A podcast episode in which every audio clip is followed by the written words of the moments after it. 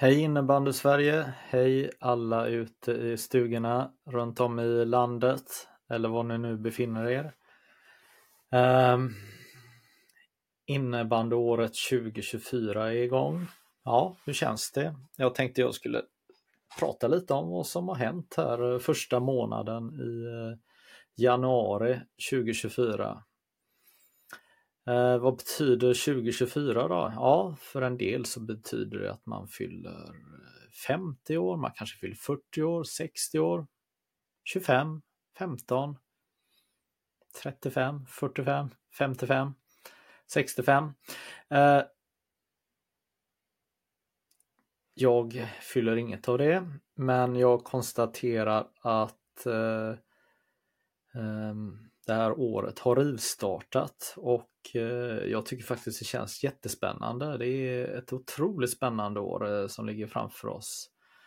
Eh, jag har mycket att se fram emot här. Det är vi har konstruerat, eller vi rättare sagt, toppinnebanden har ju faktiskt konstruerat en del olika finaler här och det betyder ju att vi har eh, under säsongen så har vi Champions Cup-final, vi har Svenska cupen-final utöver att man tävlar om SM-medaljer i ett slutspel och eh, upp och nedflyttning i alla de här serierna.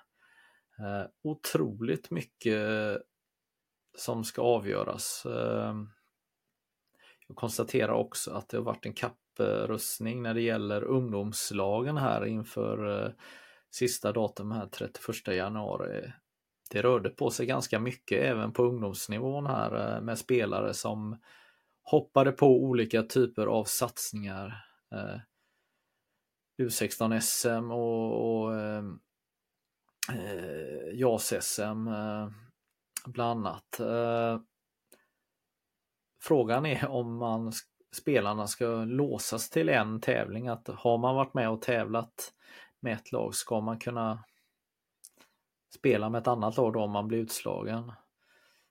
Eh, blir det verkligen rätt förutsättningar här att, eh, att spela det här SMet? Man kan ju faktiskt eh, nästan gå över lik för att värva spelare kors och tvärs. Ja, vi konstaterar i alla fall att det är små marginaler som avgör vilka som går hela vägen till de här slutspelen. Det är ju extremt eh, tuffa och tajta matcher.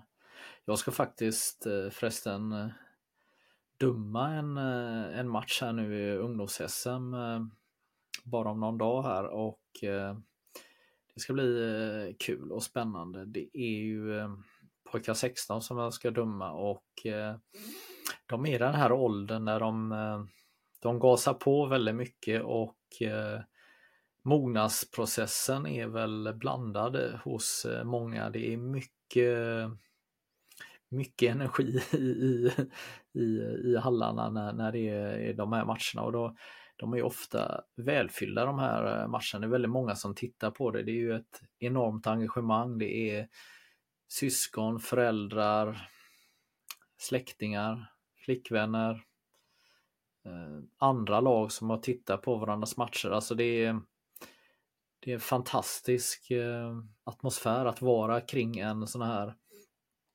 slutspelsmatch eh, eller kvalmatch till de här olika SM-tävlingarna på ungdomssidan. Otroligt kul att faktiskt få en del av det här hoppas verkligen att jag kommer undan med heden i behåll. Eh, det är faktiskt en utmaning att, eh, att eh, hoppa in och vara domare. Jag tycker faktiskt det är väldigt kul att döma.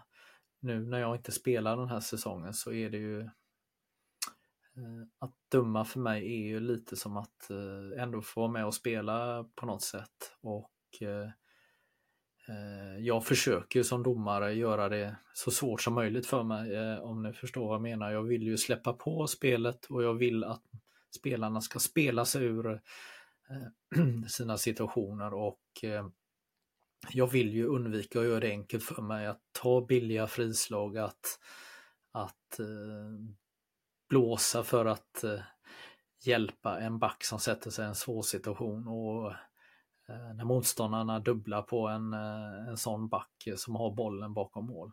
Tycker jag faktiskt att man ska få gräva fram den. Eh, precis så som man fick göra i, i framförallt herrarnas SM-slutspel förra året när domarna tycker jag släppte på spelet på ett häftigt sätt som gjorde att vår sport fick en ytterligare dimension. Eh, vad lär man sig av att man eh, hoppar in i domarringen igen och blir en domare? Ja, men man, man blir ju såklart lite ödmjuk över eh, den rollen som en domare faktiskt har för att det är ju så här att eh, man vill ju genomföra en match och gör, man vill ju att alla ska vara nöjda med alla domslut man tar. Oavsett om det är ett enkelt inslag när bollen åker över sargen eller ja, en solklar utvisning. Men det finns alltid två sidor på det här myntet. Även de här mest solklara utvisningarna där alla i hela hallen, ja till och med de som är och handlar på ICA 200 meter bort såg att, att det var utvisning så kan det ändå vara så att det är den som får utvisningen eller någon på eh, läktaren, kanske är släkt med den som blir utvisad, som tycker att det var helt uppåt väggarna. Eh, jag har också nu eh, fått den här eh, härliga uppgiften att man blir bedömd. Man, man går ut och dömer en match så är det någon som sitter på läktaren och bedömer en vad man gör och inte gör. Det är också en utmaning i sig där man ändå på något sätt ska behålla det här lugnet och inte bli för het utan göra det bästa. Vill du fortsätta lyssna på hela avsnittet? Det kan du göra som Innebandymagasinet Plus-medlem. Logga in på innebandymagasinet.se